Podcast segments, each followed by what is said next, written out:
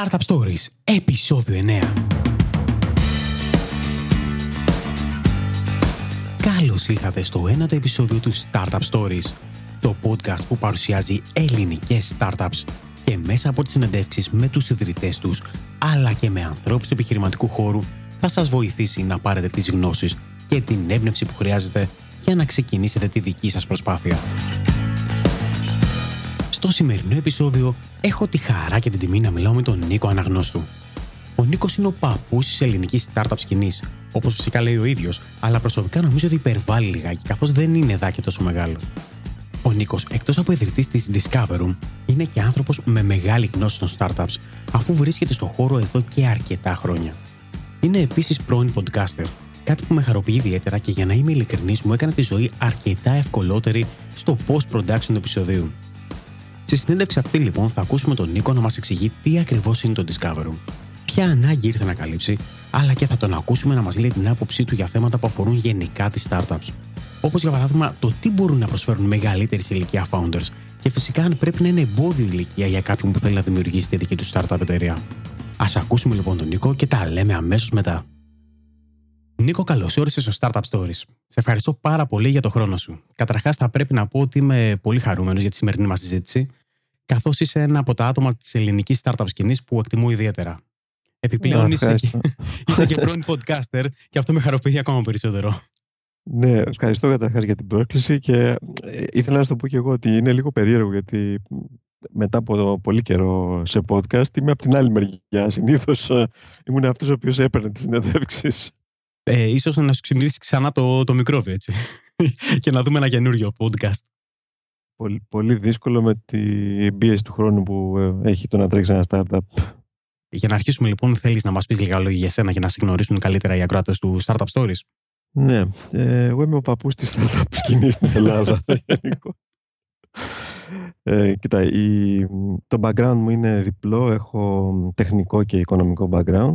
Ε, έχω κάνει και τις δύο διαδρομές ε, επαγγελματικά, δηλαδή έχω δουλέψει και σαν ε, οικονομικό στέλεχος και σαν ε, τεχνικός για πολλά χρόνια. Το μικρόβιο του startup το κόλλησα στο, το 1999 τότε με το πρώτο dot-com boom. Εκεί άρχισαν και μου ερχόντουσαν οι επιθυμίες και οι ιδέες να φτιάξω κάτι. Και ήταν και ο λόγος που σταδιακά απομακρύνθηκα από την πρώτη φάση ας πούμε, της επαγγελματικής μου καριέρας που ήταν μεγάλες εταιρείες. Ήμουν στην Oracle τότε για 12 χρόνια και αναζήτησα να, να μπω σε ένα ε, startup, ας το πούμε startup όπως ήταν εκείνη την εποχή, ελληνικό, ε, σαν, ε, σαν γενικός διευθυντής για να δοκιμάσω ας πούμε, τα, την τύχη μου σαν ε, στέλεχος αλλά και συγκεκριμένα στον χώρο του ίντερνετ ήταν ένα πρώτο ιντερνετικό startup. Ε, μετά από εκεί το 2000 περίπου 6 άρχισα να ασχολούμαι περισσότερο με τα νέα μέσα, blogging, podcast, αυτά που λέγαμε κτλ. Και, και παράλληλα έκανα δική μου επιχειρηματική δραστηριότητα. Δύο εταιρείες. Την τρίτη είμαστε στο startup για το οποίο θα μιλήσουμε σήμερα. Πώς λοιπόν, η τρίτη λοιπόν ε, είναι Discovery. Το, το Discovery, ναι. Πώς γεννήθηκε η ιδέα πίσω από το Discovery. Πολύ απλά, έτσι όπως συνήθως γεννιούνται τα περισσότερα startup που πάνε να καλύψουν μια ανάγκη. Ήταν το 2012, θυμάμαι καλά, ναι, καλοκαίρι. Ήμουν τότε μάλιστα και κρεβατωμένος με τη μέση μου ε, για αρκετές μέρες και καθόμουν και σκεφτόμουν διάφορες έτσι, ιδέες στο μυαλό μου και παρεπτώσει επειδή είχε πλησιάσει και ο καιρός που έπρεπε να σχεδιάσουμε τις καλοκαιρινές διακοπές ε, άρχισαμε και κάναμε κάτι τηλέφωνα με τη γυναίκα μου για να κλείσουμε ένα δωμάτιο σε ένα νησί. Και μάλλον πριν τα τηλέφωνα ε, δοκιμάσαμε να κλείσουμε μέσω ε, booking, μέσω ενός μεγάλου site.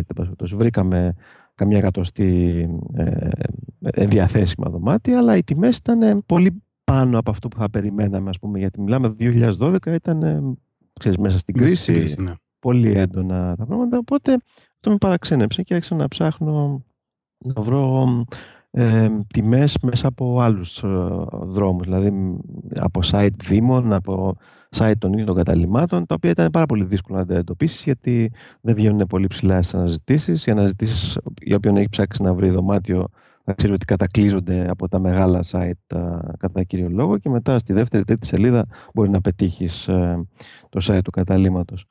Εκεί μετά από πολύ ψάξιμο και κούραση με τηλέφωνα στα καταλήμματα, με διαδικασία του να στείλεις προκαταβολές, να πάρεις τηλέφωνο να επιβεβαιώσεις προκαταβολές κτλ.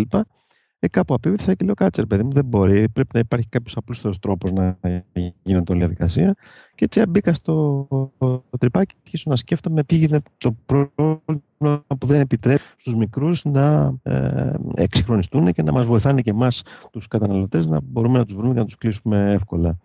Ε, και εκεί γεννήθηκε η ιδέα ενός app, ας πούμε, που θα μπορέσει να λύσει το πρόβλημα αυτό Εντάξει, δεν γίνεται βέβαια με ένα μόνο. Αλλά, εν πάση περιπτώσει, το, το καινούριο που σκέφτηκα είναι ότι θα μπορούσε να αξιοποιηθεί το γεγονός ότι πλέον πια έχουμε πολύ δυνατές συσκευές στο χέρι μας, κινητά τηλέφωνα, τα οποία μπορούν να κάνουν πάρα πολλά πράγματα.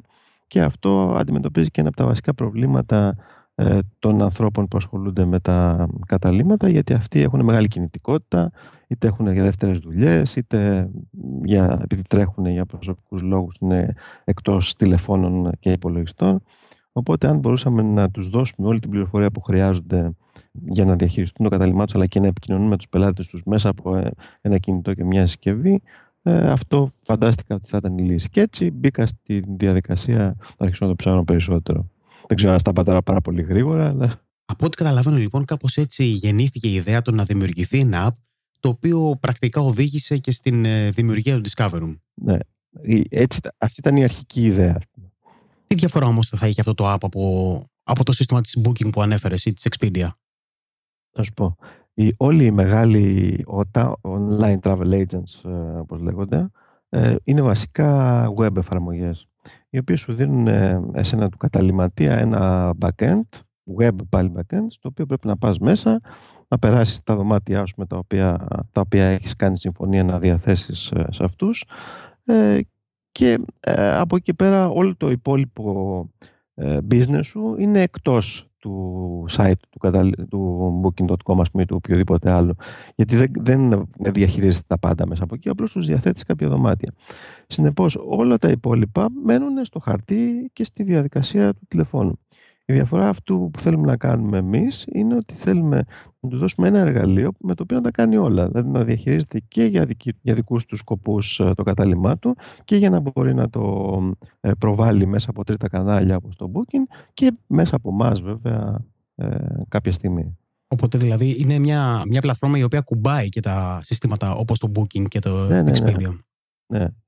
Ε, ο χώρος του travel δεν είναι από τους πρώτους που ε, αξιοποιηθήκαν ε, στο ίντερνετ. Έχει πολύ μεγάλη ιστορία και έχει και πολλά συστήματα και πολύπλοκα συστήματα και δεν είναι εύκολο τεχνολογικά καθαρά να πεις ότι θα κάνω κάτι εντελώς καινούριο. Δηλαδή, άμα δεις και το Airbnb που θεωρείται καινοτομίας, δεν έχει πραγματικά και τεχνολογική καινοτομία, είναι μια business καινοτομία. Σωστά. Business περισσότερο καινοτομίες ε, ε, είναι όλες οι καινούριες προσπάθειες που γίνονται στον χώρο του travel. Εσεί σε, σε, σε τι ομάδα πρακτικά καταλήμματων στοχεύετε. Στοχεύουμε βασικά στους μικρούς. Γιατί τα μεγάλα καταλήμματα, δηλαδή ένα Hilton, ένα ε, Lindra κτλ. έχουν και συστήματα και προσωπικό το οποίο μπορεί να διαχειριστεί αυτά τα συστήματα και κυρίως δεν έχουν την ανάγκη να τα διαχειρίζονται απομακρυσμένα. Δηλαδή, ένα μεγάλο ξενοδοχείο έχει ρεσεψιόν που είναι 24 ώρες το 24ωρο εκεί πέρα. Όποιος και να πάρει τηλέφωνο, κάποιος θα βρεθεί να το σηκώσει. Ένας μικρός δεν έχει τέτοιες πολυτέλειες. Ε, θα πρέπει να είναι ο ίδιος που θα διαχειρίζεται και το site, ο ίδιος που θα παντάξει τα τηλέφωνα, ο ίδιος που θα τρέχει να φροντίσει φυσικά το κατάλημά του, πιθανώς να έχει και κάποια άλλη δουλειά. Αλλά η, η, δυσκολία και στην εκμάθηση συστημάτων και στη διαχείρισή τους για τα μικρά καταλήμματα είναι μεγάλη. Και γι' αυτό είναι το challenge εκεί πέρα να τους δώσεις ένα εργαλείο το οποίο αφενός να είναι αρκετά απλό και εύκολο για να μπορούν να το μάθουν, αφετέρου να μπορεί να τους καλύψει την πλειονότητα αυτών των αναγκών. Οπότε πρακτικά είναι μεγάλο το ποσοστό των πελατών που στοχεύεται. Είναι μεγάλο το ποσοστό από την άποψη ότι τα μικρά καταλήμματα είναι περισσότερα από ότι είναι τα μεγάλα ξενοδοχεία, οι μεγάλες ξενοδοχειακές μονάδε. Ναι, ναι. Δηλαδή στην Ελλάδα, να σου δώσω ένα αριθμητικό δείγμα, τα ξενοδοχεία με βάση τις επίσημες στατιστικές είναι 9 με 10.000.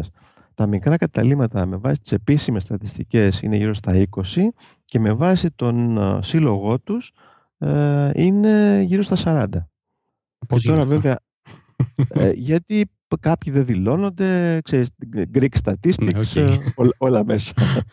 Οπότε πρακτικά αυτή τη στιγμή οι πελάτες σας είναι οι ιδιοκτήτε των καταλήμματων, από ό,τι καταλαβαίνω. Δηλαδή εκεί απευθύνεται η εφαρμογή. Ναι, ναι. Ε, εκεί, από εκεί ξεκινήσαμε. Δηλαδή ξεκινήσαμε με το σκεπτικό ότι για να μπορέσεις να βοηθήσεις τον, τον καταναλωτή, τον end user, πρέπει πρώτα να βοηθήσεις τον ιδιοκτήτη.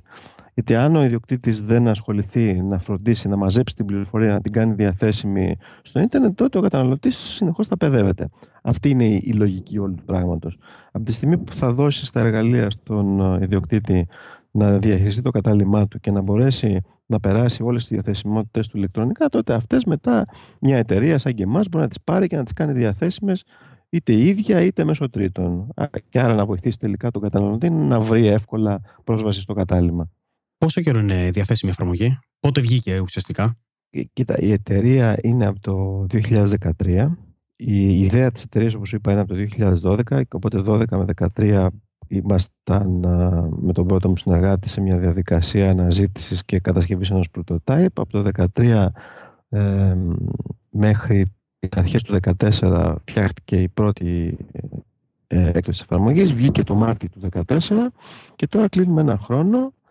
Έχει αρκετές διάμεσες εκδόσεις εντωμεταξύ, αρκετή γνώση που έχει ενσωματωθεί από το feedback που πήραμε ε, από ε, ιδιοκτήτες όχι μόνο στην Ελλάδα αλλά και πολλούς από το εξωτερικό.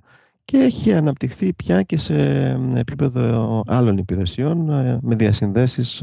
Αυτό που λέγαμε ότι θέλουμε να κάνουμε να, να καλύψουμε όλες τις ανάγκες ε, ε ενός καταλήμματος δηλαδή να μπορεί να παίρνει ε, κρατήσεις και από το website του, να μπορεί να διασυνδέεται και με το booking μέσα στην, από την εφαρμογή μας. Είμαστε σε αυτή τη φάση πια. Ναι, από ό,τι είδα έχετε ήδη δημιουργήσει ένα web ε, booking, ένα περιβάλλον το οποίο μπορεί κάποιος να το βάλει στο site του ναι, ναι. να κάνει κρατήσεις. Ναι. Η εταιρεία αυτή τη στιγμή με ποιο τρόπο έχει σκοπό να βγάλει χρήματα; Θέλω να πω, η εφαρμογή νομίζω ότι αυτή τη στιγμή είναι δωρεάν ή όχι; Η εφαρμογή είναι δωρεάν. Όλα τα add-ons όπως το web booking, στα κανάλια που λέμε και τα λοιπά και άλλες ας πούμε πολύπλοκες ε, ε, χρήσης της εφαρμογής, από όσα θα θέλουμε να σκοπεύουμε να την κάνουμε multi-user ή multi-location στο μέλλον, ε, όλα αυτά θα είναι χρεώσιμα. Και αυτά είναι το, το κομμάτι των εσόδων που έρχονται από τα καταλήμματα.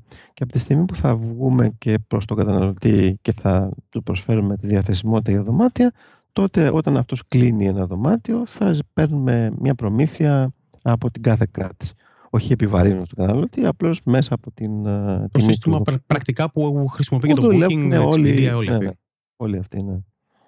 Αυτή τη στιγμή πόσο μεγάλη είναι η ομάδα πίσω από το Discovery? Τώρα είμαστε 8 full time συν 2 part timers. Από τη στιγμή που οι πελάτες λοιπόν είναι καθαρά ιδιοκτήτες ε, καταλημάτων, τι marketing approach ακολουθείτε για να τους προσεγγίσετε, και γενικά πόσο δύσκολο να τους πείσετε να χρησιμοποιήσουν την υπηρεσία σας; Το, το να τους πείσουμε δεν είναι ε, δύσκολο με την έννοια ότι δεν πάμε πόρτα-πόρτα, δεν έχουμε ε, direct sales, οπότε δεν μπαίνουμε στη διαδικασία να συζητήσουμε. Εφαρμόζουμε ένα φίλτρο, το φίλτρο του ίντερνετ και ψάχνουμε αυτούς οι οποίοι καταρχήν ήδη έχουν κάποια εξοικείωση με, το, ε, με την τεχνολογία και με το ίντερνετ και κατά δεύτερο λόγο έχουν σε κάποιο βαθμό μια ανάγκη να χρησιμοποιήσουν κάτι για αυτό το οποίο προσφέρουμε. Ε, αυτό είναι πάρα πολύ βοηθητικό, γιατί αν πηγαίναμε πόρτα πόρτα, το δοκίμασα κάποια στιγμή και αυτό, μπαίνεις σε, σε ιστορίες του τύπου βρίσκεις κάποιους ανθρώπους που είναι πολύ μεγάλης ηλικίας, δεν μπορείς να τους δώσεις να καταλάβουν ε, περί τίνος πρόκειται. Ε, μπαίνεις σε άλλους που είναι τεχνοφοβικοί.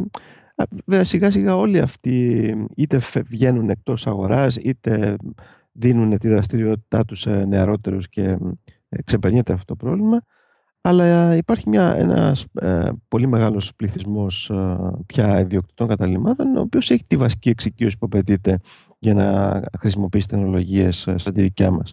Και εδώ το, το ωραίο και το αστείο συγχρόνως είναι ότι σε αυτό το πράγμα έχει βοηθήσει πάρα πολύ το Facebook. Γιατί το Facebook έχει κάνει ας πούμε, κοινή την τεχνολογία σε κόσμο που παλιά δεν διανοόταν να μπει ας πούμε, στον υπολογιστή και να ασχοληθεί με ίντερνετ και τέτοια. Είναι από τα θετικά του Facebook που... Έχεις να μας δώσεις αυτή τη στιγμή μια πρόχειρη εικόνα στατιστικών ε, πίσω από το Discovery Room; Για παράδειγμα, από πόσες χώρες ε, χρησιμοποιούν ε, αυτή τη στιγμή την υπηρεσία σας; Ε, είναι, αν θυμάμαι καλά, την τελευταία φορά που είδα τα νούμερα είναι γύρω στις 50 διαφορετικές χώρες και είναι 1.400 ιδιοκτήτες καταλήμματων που έχουν γραφτεί γιατί οι εγγραφές δεν σημαίνει πάντα ότι είναι ιδιοκτήτης καταλήμματος ή εν πάση περιπτώσει δεν ενεργοποιεί τον αντίστοιχο λογαριασμό. Οι εγγραφές είναι γύρω στις 4-5 αυτή τη στιγμή αλλά δεν ξέρουμε ότι είναι οι υπόλοιποι. Είναι άνθρωποι οι οποίοι γράφονται και μετά δεν κάνουν τίποτα.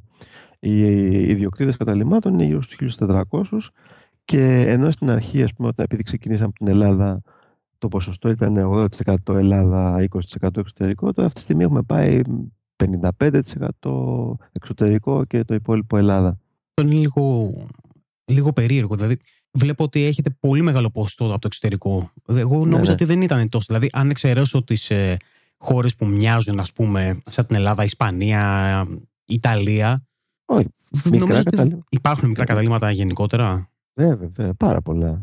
Στην Ευρώπη η δική μου εκτίμηση είναι, είναι ότι είναι γύρω στο μισό εκατομμύριο και στον υπόλοιπο κόσμο δεν υπάρχουν στατιστικές, αλλά έτσι με μια πάλι πολύ πρόχειρη εκτίμηση και κάνοντας συγκρίσεις από ε, άλλα site, ας πούμε, όπως το HomeAway, που είναι άλλη κατηγορία καταλήμματων, πρέπει να είναι γύρω στο ένα εκατομμύριο και αυτά μιλάμε για, για, τις, για την ε, κατηγορία αυτό που λέμε bed and breakfast ή ξενώνας guest house. Γιατί αυτή είναι μια, η μεγάλη αγορά από την οποία ξεκινήσαμε και που αυτή κυρίως ε, εμφανίζεται στην Ελλάδα. Αλλά στο εξωτερικό υπάρχει μια πολύ μεγάλη αγορά επίσης. Είναι τα λεγόμενα vacation rentals ή holiday homes, που είναι βίλες στην ουσία, σπίτια ολόκληρα τα οποία τα νοικιάζουν για σκοπούς ε, παραθερισμού ή ακόμα και για business σκοπούς. Και υπάρχουν χώρες οι οποίες ε, ο, ο, ο, ο τουρισμός των μικρών καταλήμματων είναι κατά κύριο λόγο τέτοιος. Δηλαδή στην Αμερική είναι κατά κύριο λόγο τέτοιος. Δεν είναι τόσο το, το bed and breakfast, ας πούμε. Ότι, όχι ότι δεν έχουν, έχουν, αλλά το μεγάλο, ο μεγάλος αριθμός είναι τα, αυτά τα καταλήμματα. Στο εξωτερικό πώς, ε, πώς στοχεύετε ουσιαστικά τους πελάτες. Δηλαδή, εντάξει, στην Ελλάδα καταλαβαίνω, είναι πολύ πιο εύκολο. Είναι, είναι, είναι δύσκολο πολύ. Γενικά υπάρχει δυσκολία στόχευσης αυτού του ιδιοκτησιακού κοινού ε, γιατί δεν έχουν τόπους συγκέντρωσης. Δηλαδή δεν υπάρχουν μέσα ειδικευμένα, δεν υπάρχει τύπος ε, που να απευθύνεται σε αυτούς, ο οποίος να έχει μια, τουλάχιστον μια σημαντική κυκλοφορία. Έτσι. Δεν υπάρχουν μεγάλες εκθέσεις ε, στις οποίες να πηγαίνουν οι ειδικά των μικρών καταλήμματων ε, ιδιοκτήτες. Και, και δεν υπάρχουν και πολλές λέξεις κλειδιά αναζήτησης για να πας μέσα από Google. και κάνουμε πολύ fine tuning στο να τους βρούμε, δηλαδή κυρίως με αναζητήσεις και με Facebook παίζουμε ε, με, με αρκετή προσπάθεια. Δηλαδή για να αποδώσει μια καμπάνια θέλει fine tuning δύο-τρεις μήνες. Είχατε την τύχη πολύ γρήγορα να λάβετε δύο επενδύσεις ε, από το Jeremy Open Fund 2. Η πρώτη ήταν ύψους 100.000 ευρώ σε φάση ναι. pre-seed. Ναι. Νομίζω το Σεπτέμβριο του 2013, αν δεν κάνω λάθος. Και η δεύτερη ήταν ε, τον Ιούλιο που μας πέρασε. Ε, Σεπτέμβριο, Οκτώβριο του 2013 και Ιούλιο του 2014, ναι. Η δεύτερη ήταν 300.000 ευρώ. Ναι, ναι. Πόσο βοήθησαν ε, πρακτικά στην ανάπτυξη της εταιρείας ε, οι χρηματοδοτήσεις αυτές, ε, πάρα πολύ. Χωρίς ε, αυτά τα λεφτά δεν θα μπορούσε να υπάρχει αυτό το προσωπικό που υπάρχει αυτή τη στιγμή. Κοίτα, δεδομένου ότι εγώ είμαι single founder, ε, δεν έχω άλλους ανθρώπους δύο, όπως είναι το σύνδεσμο, άλλους ένα, άλλον ένα ή άλλους δύο, που να μπαίνουν κάτω, να δουλεύουν χωρίς μισθό και να μπορούν να σηκώσουν ένα μέρος του αρχικού κόστους. Θα ήταν πάρα πολύ δύσκολο να το χρηματοδοτήσω όλο αυτό το πράγμα μόνος μου εξ αρχής και όχι μόνο ε, καθαρά σαν άποψη ε, πώς λένε, μόνο χρηματοδότηση αλλά και από άποψη skills να, να ε, βάλει κανείς όλα αυτά τα skills τα οποία απαιτούνται για το development ε, τόσων πολλών και διαφορετικών πραγμάτων. Οπότε η χρηματοδότηση για μένα ήταν εκπνεύς. Αυτό που ουσιαστικά είναι διαφορετικό από άλλες startups είναι ότι μπορέσατε πολύ γρήγορα και πήρατε μια pre-seed χρηματοδότηση. Ε, δεν νομίζω ότι κάναμε κάτι πιο γρήγορα από άλλους. Δηλαδή, αν σκεφτείς ότι τα Jeremy Funds γενικά ξεκινήσανε περί τα τέλη του 12, ε, εμείς αρχίσαμε να συζητάμε, ξέρω εγώ, στα, περίπου στο Φεβρουάριο-Μάρτιο του 2013. Από το Μάρτιο μέχρι τον Οκτώβριο που έκλεισε η επένδυση και μπήκαν τα λεφτά, είναι ένα εξάμεινο, ένα, ναι, εξάμεινο και κάτι. Ε, περίπου αντίστοιχη ήταν και η κύκλη των εταιριών που στις πρώτες φάσεις που δοκίμασαν τότε, ας πούμε. Ήσασταν τυχεροί βασικά, γιατί νομίζω ότι μάλλον ήταν η κατάλληλη στιγμή όταν ε, χρειαστήκατε να, να φτιάξετε ναι, την ναι. ιδέα. Υπήρξαν τα Jeremy Funds. Πραγματικά οπότε... ήταν πολύ μεγάλη τύχη, γιατί εγώ πριν το, επειδή σου είπα ότι το καλοκαίρι του 12 μου ήρθε η ιδέα και επειδή ήξερα ότι θα χρειαστώ χρηματοδότηση, είχα αρχίσει να σκέφτομαι ε, κατευθείαν αγορά του εξωτερικού. Και αυτό θα ήταν πολύ δύσκολο για να πας για pre-seed από μια άγνωστη χώρα χωρίς ιστορία σε startup ε, να ζητήσεις λεφτά ξέρεις, με, με, το καλημέρα. Έτσι. Ήταν πραγματικά πάρα πολύ δύσκολο. Οπότε σε αυτό το Open, το open Fund και γενικώ τα Jeremy Funds έχουν παίξει πάρα πολύ θετικό ρόλο στην Ελλάδα. Αν και γενικότερα είναι, έχετε ξεκινήσει πολύ πρόσφατα. Υπάρχει mm. έτσι κάποιο μεγάλο εμπόδιο ή μεγάλη δυσκολία που έχετε αντιμετωπίσει έως σήμερα; Το μεγάλο εμπόδιο πάντα είναι να δέσεις τους πελάτες, να έχεις ε, ένα πελατειακό δυναμικό το οποίο να μπορεί να σε στηρίξει και να σε κρατήσει τη ζωή. Ε, δεν νομίζω ότι το έχουμε φτάσει αυτό ακόμα, είμαστε πολύ μακριά από αυτό. Ε, αλλά ε, η πορεία ας πούμε, και η, η, ανάπτυξη που υπάρχει μέχρι τώρα δείχνει ότι είναι επιτεύξιμο. Κάτι που θα, κάνατε, που θα έκανες μάλλον διαφορετικά; Α, αυτό το έχω σκεφτεί πάρα πολλές φορές. Ε, Έχουμε μιλήσει έτσι πολύ ε, γενικά για, το, για τις εφαρμογές μας και μιλάμε για μια εφαρμογή. Στην πραγματικότητα υπάρχουν, ε, υπάρχει iOS εφαρμογή, υπάρχει Android εφαρμογή, υπάρχει web εφαρμογή, mobile web εφαρμογή, υπάρχει ένα backend. Οπότε υπάρχουν πάρα πολλές διαφορετικές τεχνολογίες που εμπλέκονται σε όλη αυτή την ιστορία και αυτό ήταν πολύ δύσκολο και στο, ε, στο συντονισμό και στο technical management. Ε, οπότε αν ήταν να κάνω ξανά κάποια πράγματα από την αρχή θα περιόριζα όλο αυτό το, το άπλωμα ας πούμε, σε διαφορετικές τεχνολογίες και θα επικεντρωνόμουν σε κάτι από αυτά. Δηλαδή ίσως μόνο μία iOS εφαρμογή με ένα backend ε, και αργότερα ή μόνο μια web κάτι τέτοιο. Ε, αν και το δυνατό σημείο μας είναι οι mobile εφαρμογές, όχι τόσο το web. Το web Νομίζω ότι υπάρχουν λύσεις γενικά παγκοσμίως. Εκεί αυτό που βρίσκει ο κόσμος καινούριο σε εμάς είναι ότι τους δίνουμε μια λύση, καλή λύση που τρέχει στο mobile και δεν είναι, δεν είναι της μορφής ένα responsive site, είναι native εφαρμογές. Ποια είναι η γνώμη σου για την κατάσταση στην Ελλάδα όσον αφορά την επιχειρηματικότητα, Θεωρείς ότι κάπως πρέπει να ξεκινήσει μια startup στοχεύοντας την ελληνική αγορά ή καλό είναι να κοιτάξει μεγαλύτερες αγορές; Καλά. Το στοχεύοντας στην ελληνική αγορά έχει πεθάνει τελείως πια. Έτσι. δεν υπάρχει ελληνική αγορά. Εντάξει, εσείς έχετε ένα μεγάλο κοινό στην ελληνική αγορά. Νομίζω ότι υπάρχουν πάρα πολλά καταλήμματα. Ναι, γιατί υπάρχει ο ένας και μόνος κλάδος στην Ελλάδα, ο οποίος ε, εξακολουθεί να λειτουργεί και να έχει κάποια μορφή εξωστρέφεια, είναι ο τουρισμός. Αλλά πέραν του τουρισμού δεν υπάρχει τίποτα άλλο. Δηλαδή, οποιοδήποτε θέλει να δραστηριοποιηθεί σε κάτι διαφορετικό, δεν έχει εσωτερική αγορά απλώς. Οπότε το εξωτερικό είναι μονόδρομος. Αλλά ακόμα και στη δική μας περίπτωση, η, η, η ελληνική αγορά είναι παγίδα γιατί έχει ιδιαιτερότητες, σε βάζει να σκέφτεσαι για ανάγκες και χαρακτηριστικά του προϊόντος τα οποία δεν μεταφέρονται εύκολα προς τα έξω. Ε, αυτό το πράγμα σου τρώει ενέργεια, σε καθυλώνει εσωτερικά και σου στρεβλώνει και την εικόνα που έχεις για την ε, ευρύτερη αγορά.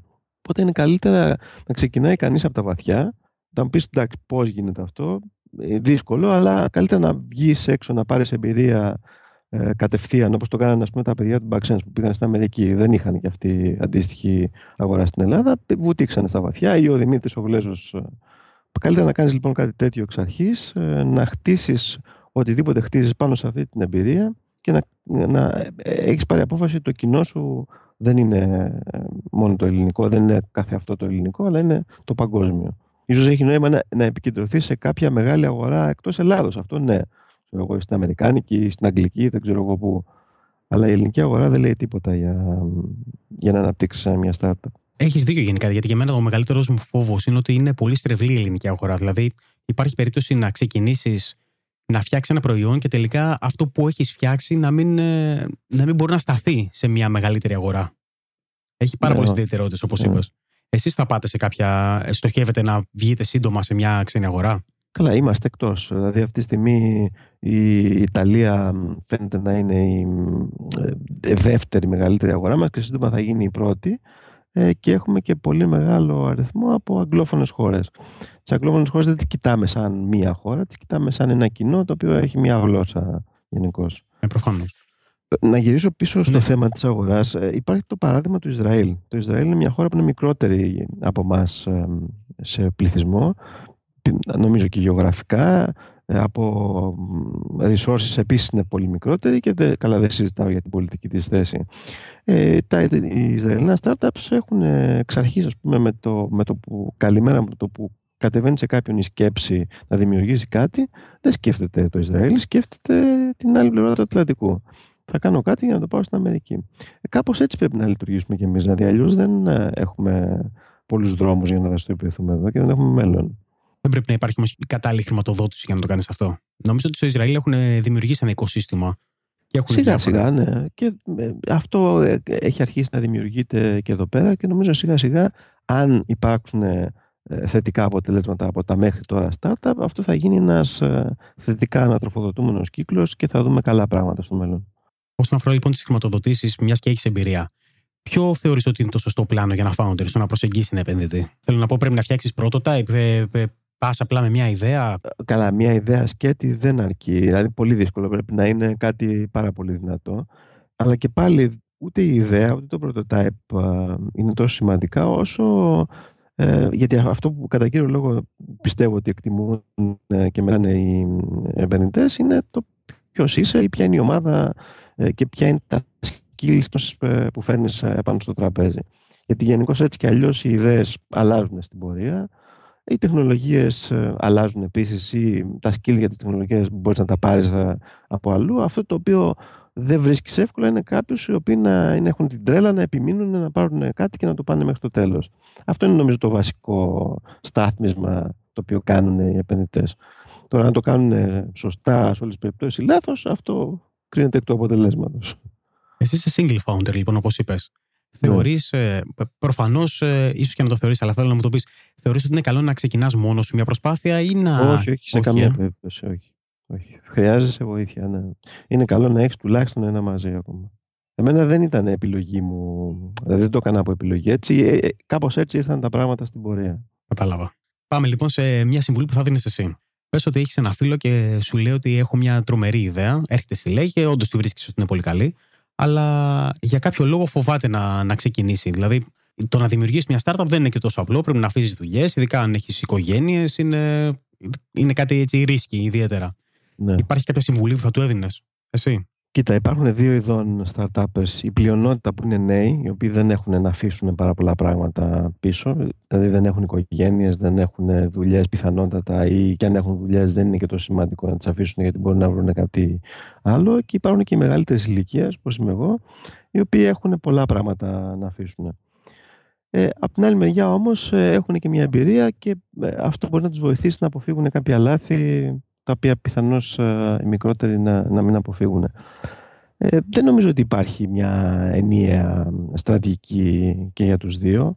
Ε, κάπως ο καθένας πρέπει να ψάξει και να βρει το δρόμο του. Το, σημαντικότερο είναι πώς να, το πω, να έχεις τη βίδα, να έχεις το μεράκι να το κάνεις αυτό το πράγμα. Ε, δεν είναι για όλο τον κόσμο. Έτσι. Δεν είναι career path. Καλύτερα να, άμα θες να ζήσεις άνετα τη ζωή σου, καλύτερα να βρεις μια καλή δουλειά, να πάρεις ένα καλό μισθό, ε, να βολευτείς και να τελειώσεις. Αν δεν έχεις ε, κάποιο είδος τρέλας ε, να ασχοληθείς με τα startup, ε, καλύτερα να τα αποφύγεις. Στην αρχή της ε, συζήτησης είπες ότι είσαι ο, ο παππούς της startup σκηνής. Ναι. Πολλοί λοιπόν θεωρούν είτε ότι πρέπει να είναι 25 οι οποίοι είναι μέσα στην τρέλα και μόνο έτσι μπορούν να δημιουργήσουν μια startup, είτε ότι έχει περάσει πλέον το τρένο και δεν μπορούν. Βλέπω από εσένα όμως ότι κάτι τέτοιο δεν ισχύει. Θέλεις να, να μου πεις τη δικιά σου άποψη πάνω σε αυτό; Ε, προφανώς για να είμαι εδώ και να μιλάμε, μάλλον πιστεύω ότι δεν ισχύει. Εντάξει, δεν υπάρχουν πολλοί αριθμητικά, τουλάχιστον στην ελληνική startup σκηνή, που να είναι στο δικό μου επίπεδο ηλικίας. Αλλά αυτό δεν λέει και τίποτα. Νομίζω απλώς ότι ε, δεν υπάρχουν και τα κατάλληλα σήματα προς αυτούς τους ανθρώπους ότι μπορούν να παίξουν και να δραστηριοποιηθούν σε ένα τέτοιο χώρο. Ε, ένα, ένας επαγγελματίας, για να μιλάμε τώρα ειδικά για μένα, ένας επαγγελματίας σε έναν οποιοδήποτε κλάδο ε, που έχει φτάσει μια ηλικία με των 40 ετών, έχει ένα πλεονέκτημα. Έχει γνωρίσει από μέσα πιθανότατα κάποιους, ε, κάποιους επαγγελματικούς κλάδους και δραστηριότητες και έχει αποκτήσει μια γνώση την οποία δεν την έχει ένας 20χρονος. Αυτός λοιπόν ο άνθρωπος, το λογικό για μένα θα ήταν να προσφέρει μια, να δημιουργήσει κάτι, να έχει μια ιδέα, η οποία θα προσφέρει μια λύση μέσα από το χώρο και από τη διαδρομή που πέρασε ή τουλάχιστον σε κάτι παρεμφευρέας. Γιατί οι, οι καλύτερες ε, ιδέες ε, που δημιουργούνται από τις οποίες δημιουργούνται startups είναι κυρίως ε, ιδέες που αφορούν ανάγκες των ίδιων των founders ή ανάγκες του χώρου μέσα στον οποίο κινούνται. Και γι' αυτό βλέπεις ότι οι περί founders ε, κάνουν πράγματα που έχουν σχέση πολύ με social, με gaming και τέτοια. Γιατί αυτό, αυτή είναι η γκάμα των εμπειριών τους ε, και των αναγκών τους. Δεν βλέπεις πολύ εύκολα ένα νέο ξαφνικά να πει θα φτιάξω το καινούριο ERP. Δεν, δεν έχει μπει καν στο γνωστικό του πεδίο κάτι τέτοιο. Οι μεγάλοι λοιπόν έχουν αυτό το πλεονέκτημα. Έχουν περάσει μέσα από την αγορά, έχουν δει τις, τα στραβά της, τα κακά της κτλ. Και, μπορούν να αντλήσουν από την εμπειρία τους και να δημιουργήσουν ιδέες σε αυτό, σε αυτό το χώρο. Και νομίζω ότι εκεί είναι και η, η έκφαση της καινοτομίας ε, που τους ταιριάζει, να κάνουν δηλαδή όχι τα πολύ ε, καινοτόμα τεχνολογικά καινούργια πράγματα, αλλά ε, πράγματα τα οποία να είναι λίγο business και λίγο τεχνολογία ή πολύ business και λίγο τεχνολογία και εκεί νομίζω ότι μπορούν να βρουν κάτι και να πετύχουν. Υπάρχει αυτό που λέμε να είσαι πρώτος στην, σε μια αγορά και να είσαι και τελευταίος. Και το τελευταίος έχει πλεονεκτήματα. Γιατί έχεις δει τι έχουν κάνει όλοι οι άλλοι, έχεις μάθει από, όλους, από τις εμπειρίες όλων των υπολείπων και μπορείς να κάνεις κάτι για να τους uh, ξεπεράσεις όλους. Πρακτικά λοιπόν δεν έχει και δεν έχει νόημα ηλικία. Εγώ αυτό καταλαβαίνω. Για να δημιουργήσεις μια startup έχει απλά η θέληση που, που έχεις μέσα σου. Έτσι. Ναι, σίγουρα. Η, ηλικία έχει, η νεαρή ηλικία έχει ένα πολύ βασικό πλεονέκτημα. Προσφέρει χρόνο και λίγες δεσμεύσεις. Αυτό είναι πολύ βασικό πλεονέκτημα.